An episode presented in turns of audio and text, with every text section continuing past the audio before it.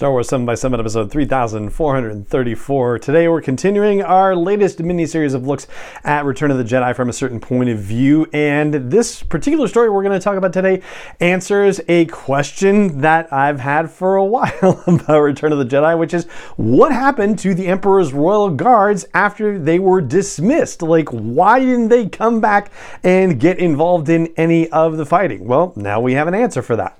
Punch it.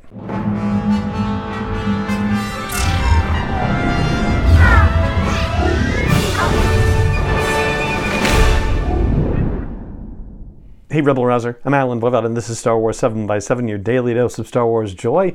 And thank you so much for joining me for it. So, you remember in Return of the Jedi when there were two of the Emperor's royal guards, the guys in the red helmets and the red robes, and the Emperor said, Leave us, and dismissed them, and they took off so that way the Emperor and Vader and Luke could have a private confrontation? Well, the story The Emperor's Red Guards is about what happens next, specifically from the the point of view of the royal guards. And one in particular, we get a first person narrative, but we don't get the name of that character. The other royal guard is Tauk, T A U K.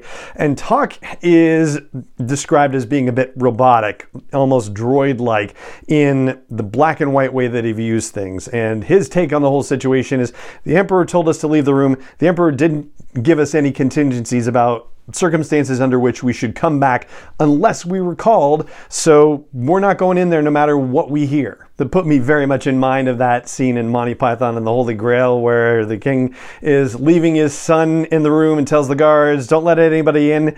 And the guards are like, not to let anybody in until they tell us to. And, you know, there's that whole messed up exchange that happens as a result. Well, yeah, ultimately, our narrator, Red Guard, just lets his instincts get the best of him. And even though he has not been instructed to return unless he's called, he actually goes back into the room and sees Luke dragging Darth Vader away. And Darth Vader says, Leave us.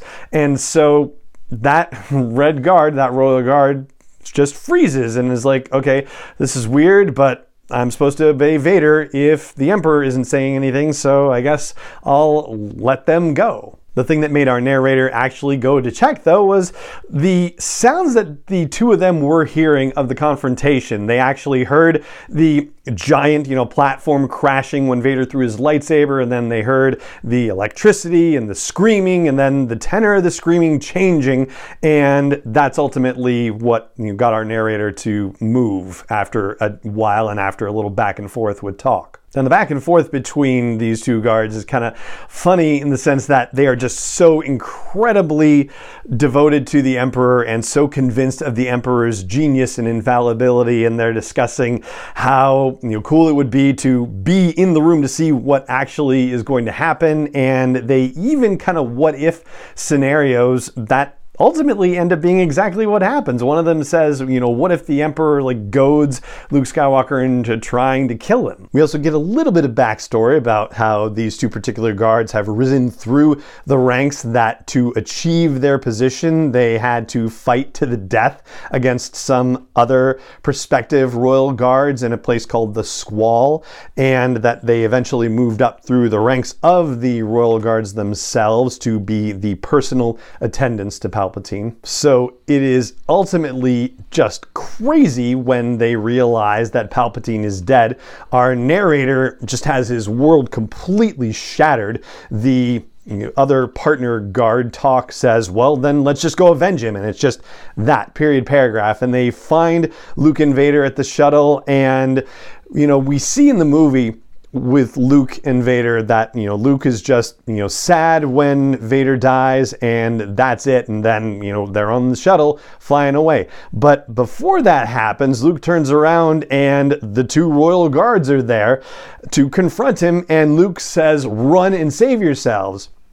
And one of the royal guards our narrator realizes that oh, Luke Skywalker didn't turn to the dark side. Like initially they were thinking maybe Luke turned and he killed the Emperor and he killed Vader and maybe we should serve Luke now. but they realized no, actually the Emperor utterly and completely failed and Luke won and killed not only the Emperor but seemingly Darth Vader as well, even though for some strange reason he's dragging the body around, which doesn't make sense to the Royal Guards because they don't have the whole piece of the puzzle. Then while Luke is dragging Vader's body up into the shuttle, our two red guards get into an argument about like why didn't you stop him? No why didn't you stop him? And can't you see everything's going to hell? And well then we've got to avenge him anyway. But like no you don't get it. And so they end up getting in a fight themselves and our narrator wins that fight tries to escape but is trapped under falling debris and luke skywalker comes to the rescue uses the force to lift the debris off our narrator and says you know get out of here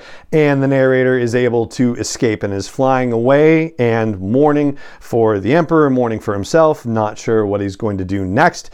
Feels traitorous to even consider the possibility that he might you know go to the other side that there is somebody who would even welcome him there. He realizes that luke skywalker would actually welcome him into the rebel alliance or whatever it is that comes next. And it's just a weird sensation for him. And we end the story with him not necessarily knowing what to do next it was a cool story. It was an interesting story that filled in a gap in what happens in Return of the Jedi and also kind of begs for a sequel. I hope we get to see what happened next with this character. And yeah, that's what I've got for you on this episode of the podcast. The Emperor's Red Guards is the latest short story in the From a Certain Point of View collection celebrating 40 years of Return of the Jedi that we've been talking about.